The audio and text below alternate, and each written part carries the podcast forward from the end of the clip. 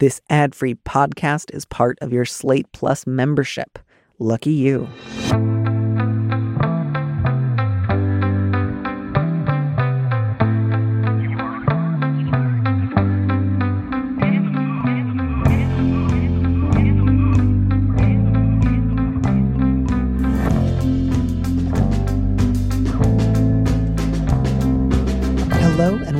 Mini episode of Big Mood, Little Mood. I'm your host, Danny M. Lavery, and the show is for you, our Plus subscribers. Our guest this week is Ashley Robertson, an expert question asker. She also facilitates workshops on comprehensive, affirming, and medically accurate sexuality education. And here we are reading a letter from a listener. I think this is a great time to move on to our third letter now that we've established that I barely know what T modeling is and kickboxing. Um, we're going to get to talk about one of my favorite types of person, or rather, like my favorite types of difficult person. Because obviously, my favorite type of person is someone who's just like all good qualities, no problems, right? Okay, let's hear it. Beautiful. So the subject here is delightful mooch. One of my best friends is always up for anything. They're incredibly supportive and generally a delight to be around. My problem is they are also cheap.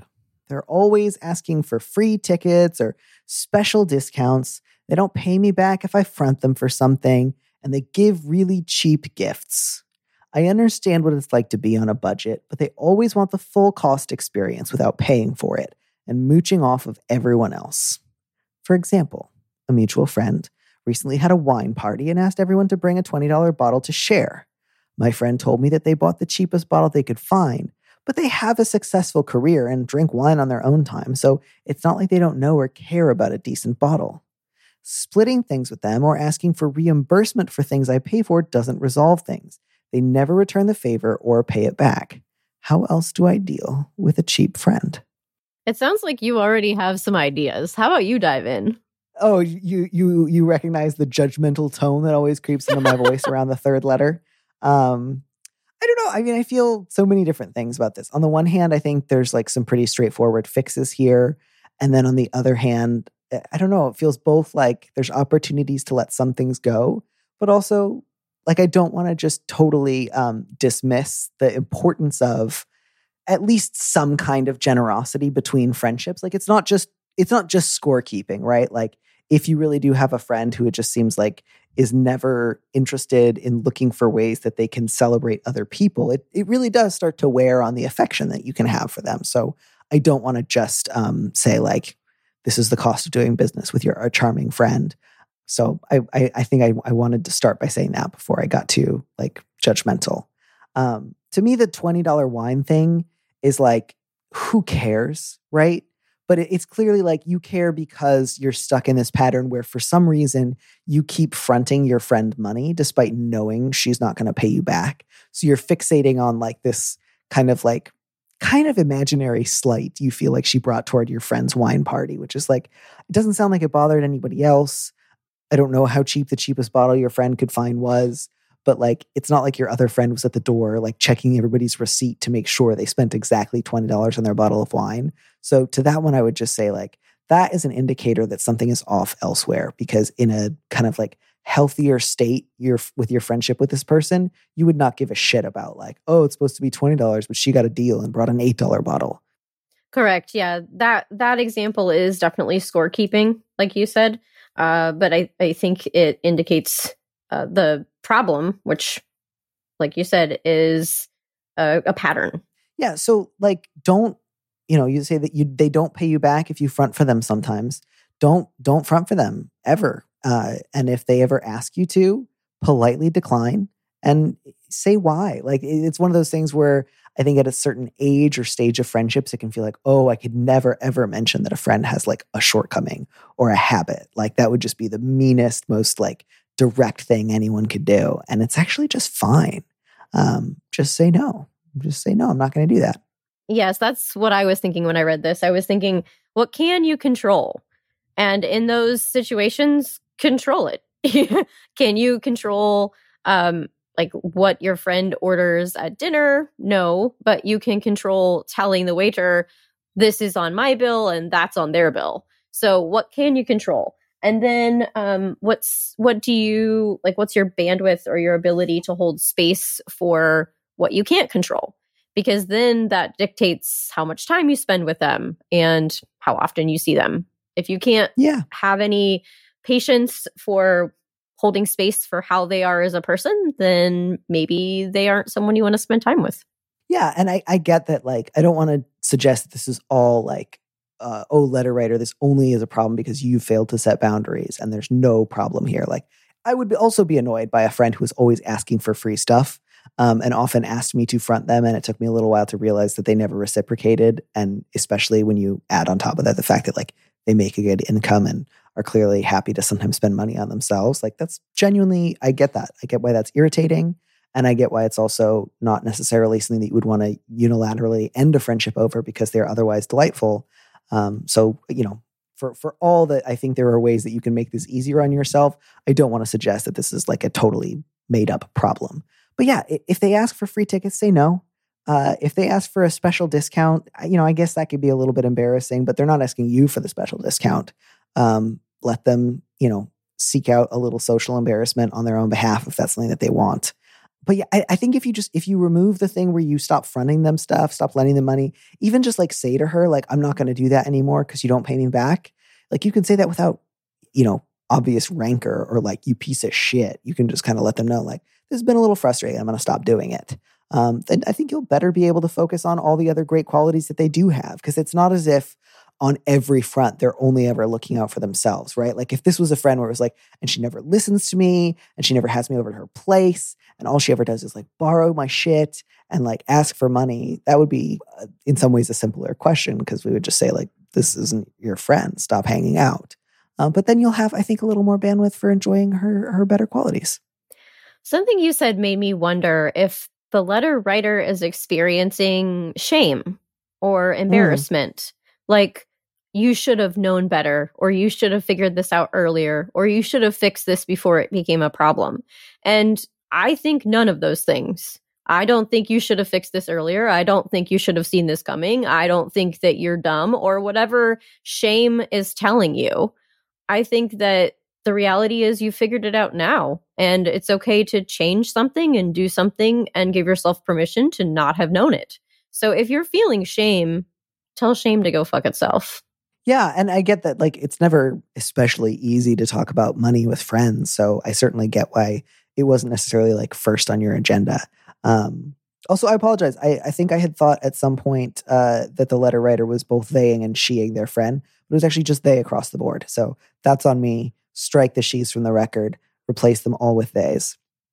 But yeah you know i wonder I, I i'm a little curious about asking for reimbursement for things i pay for doesn't resolve things. Like does your friend just straight up say no? Or like say sure sure sure i'll pay you back but then never does? Like but we just don't have that information so uh, but yeah i was also curious like splitting things with them doesn't resolve things is that because when you say i want to split the bill they just straight out refuse because if that's going on you know then i think it's also better if you're going to go out for a meal together or do anything that involves spending money like make arrangements beforehand make sure that you're clear like i'd love to go to dinner just to be clear we'll split the bill. Is that okay with you? Or would you rather go someplace like cheaper? Like just just go ahead and have the conversation up front so that you're not like getting anxious waiting for the bill and worrying like is this where we're going to diverge? I think it's also possible to say to the person before you say the hard thing, like, I'm going to say something awkward right now. And then you say the awkward thing. I'm going to say something. awkward to like talk about the bill when you're going to go out to dinner together. I mean, I agree. Like I think that's a good practice. I also just want to stress like this is fine. Yeah, I, I just think sometimes people aren't actually listening when you say the thing that is important to you. So sometimes prefacing it with a, I'm going to say something important now. This is important to me before you Mhm. say the thing that's important actually makes them start listening. Yeah. Um, the other thing that I think we haven't quite addressed yet that I was kind of curious about was the bit about they give really cheap gifts.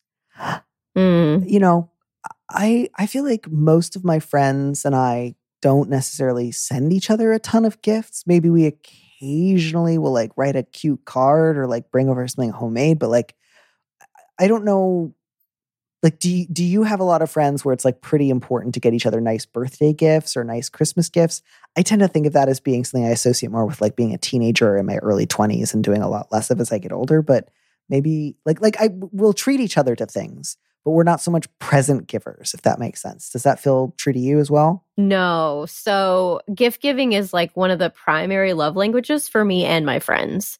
Okay. And uh, the cost doesn't matter. Like some of the best gifts I've gotten have been like a bag of crickets for my chickens because it was so freaking fun watching my chickens hunt the crickets.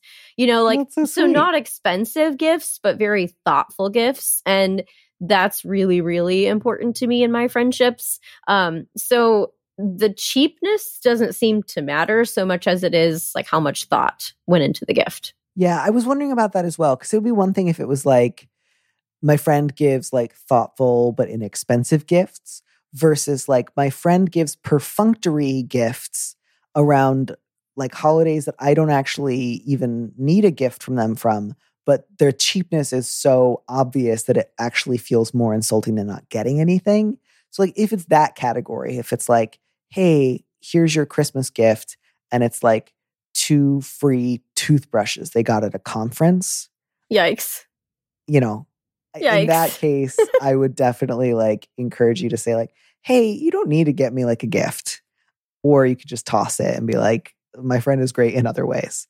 But if it's like, you know, I baked you some cookies and you're like, but I know you have more in your savings account, I would let that part go. So I, you know, I didn't get a strong read one way or the other, but like if they're really supportive in other areas, my guess is it's more along the lines of like some homemade cookies than like I found some trash in my house that I need to get rid of and I gave that to you. Because that does, that is a thing. It's not super common, but there are people who will definitely like just give someone what is obviously garbage from their home that they're trying to get rid of. And that I think, That's know. unkind. I mean, that's the reality of that is, is unkind. yeah, that's one of those things where it's just like, I would so much rather you get me nothing. hmm I also feel like maybe just having a conversation with this friend about love languages, maybe taking an online test and seeing where no, you. No, no, no, no, no, no. Sorry. I Okay. hate love languages. They were created by an evil evangelical guy and like they're used in such messed up ways. Oh, this is good. I'm glad I don't get to fight often with my guests.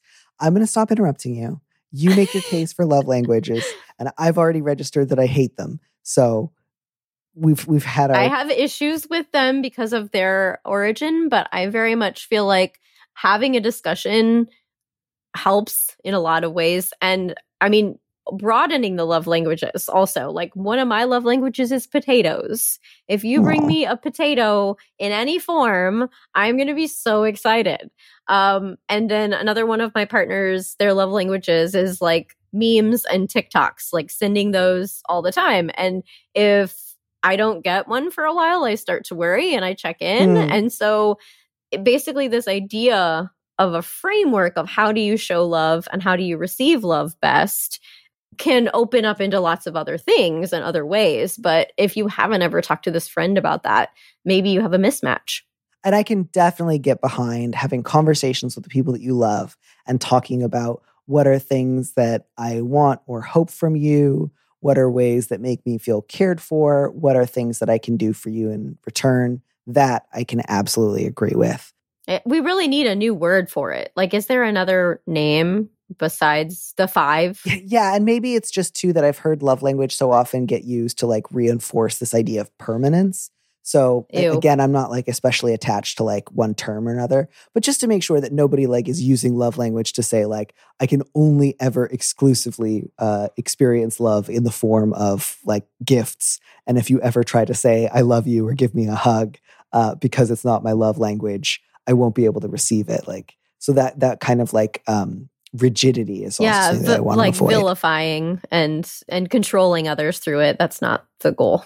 Yeah, yeah. But also, I'm so you you're a fantastic guest. I don't know that I've ever had such a like just knee jerk reminder of my evangelical childhood where I just heard the phrase love languages. But like, no, no, no, no, no, no. That is how your bad husband will convince you that it is your job to do the dishes forever because Oh. his love language is not doing the dishes and yours is helpfulness.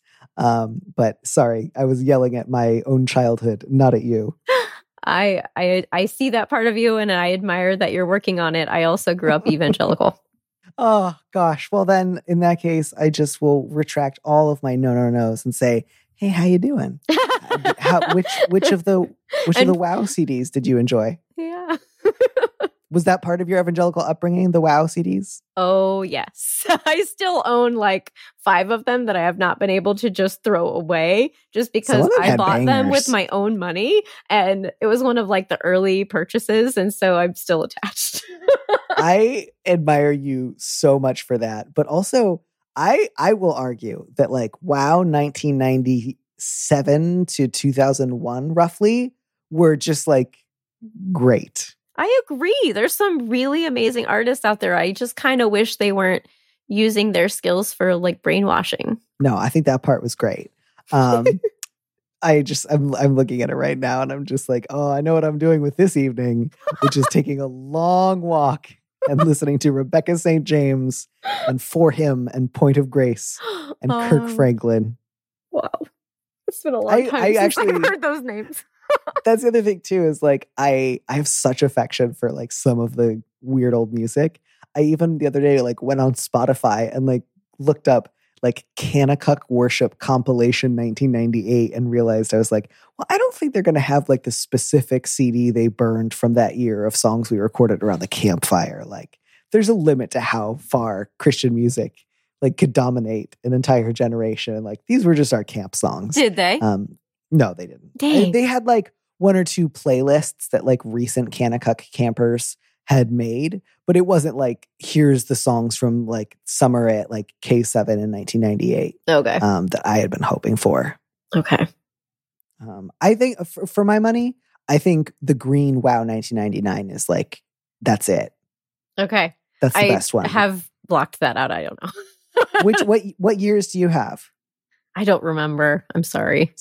Sorry, I'm just like interrogating you about Christian music. But like this one opens with DC Talk into Jesus, Jars of Clay, Crazy Times. Jars of Jennifer Clay. Knapp- Oh gosh. yeah, Jennifer Knapp, decades. Undo Me, uh, Out of Eden, Small Town Poets, The W's Third Day. I mean, this was as good as it gets. Nicole Nordeman, man, this was the stuff. This was the business. They really, they really knew what they were about.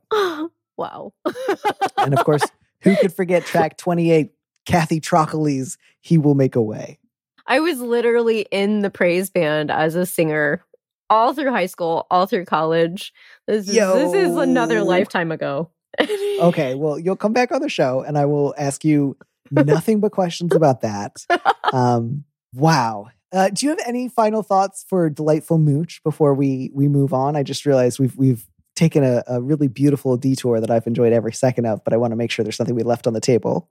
I considered wanting to share this idea of fairness with Beautiful Mooch because when we were growing up, um, I mean, if you're in your 30s, late 30s, when we were growing up, the idea of fairness was so important. And if you had siblings, it was like, did they get the same? Mhm. As me. That's fair. But sameness and fairness are super different concepts. And now, like I'm raising children now, and instead we teach this idea of um, fairness being what does that person need, not that it's sameness. So that's something that sort of brought up this idea for me with this with this letter is potentially you grew up like I did where we were seeking sameness like the same kind of gift, the same dollar amount for the gift, or the same thoughtfulness within a gift, and that being right because it's fair. However, fairness is actually what the person needs. So when you think about like a room full of people and one person's having a heart attack, the fair thing is for that one person to get all of the attention while they have their healthcare needs met. That's fair because that's what they need. Um, sameness would be like everyone gets attention from the healthcare providers, which doesn't make any sense because Right. you don't need it.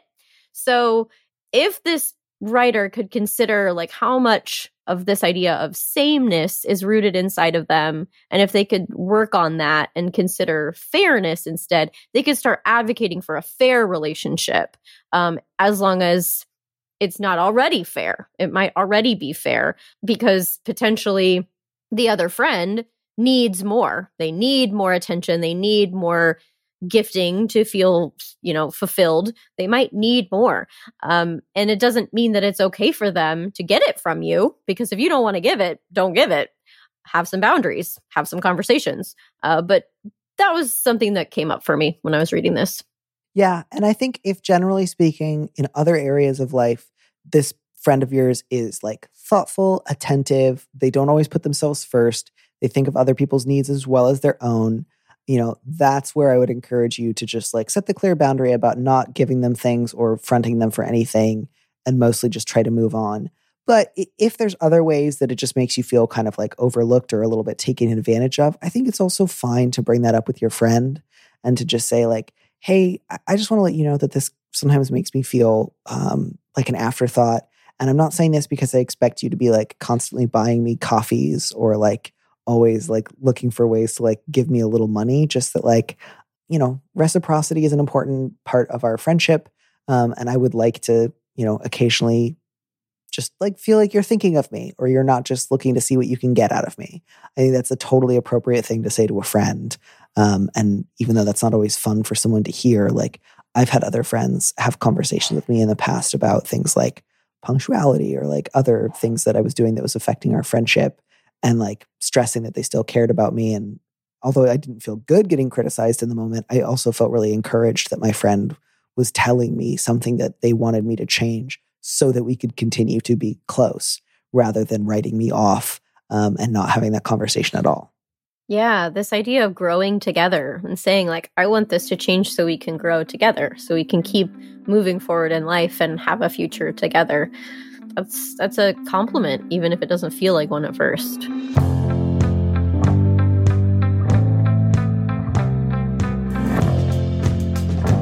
Thank you for joining us on Big Mood, Little Mood with me, Danny Lavery. Our producer is Phil Surkis, who also composed our theme music.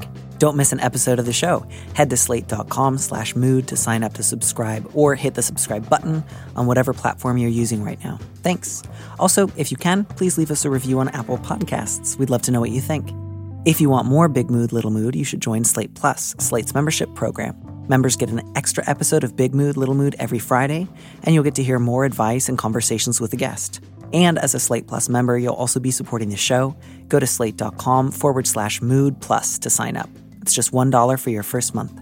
If you'd like me to read your letter on the show, maybe you need a little advice, maybe some big advice, head to slate.com slash mood to find our Big Mood, Little Mood listener question form, or find a link in the description on the platform you're using right now. Thanks for listening.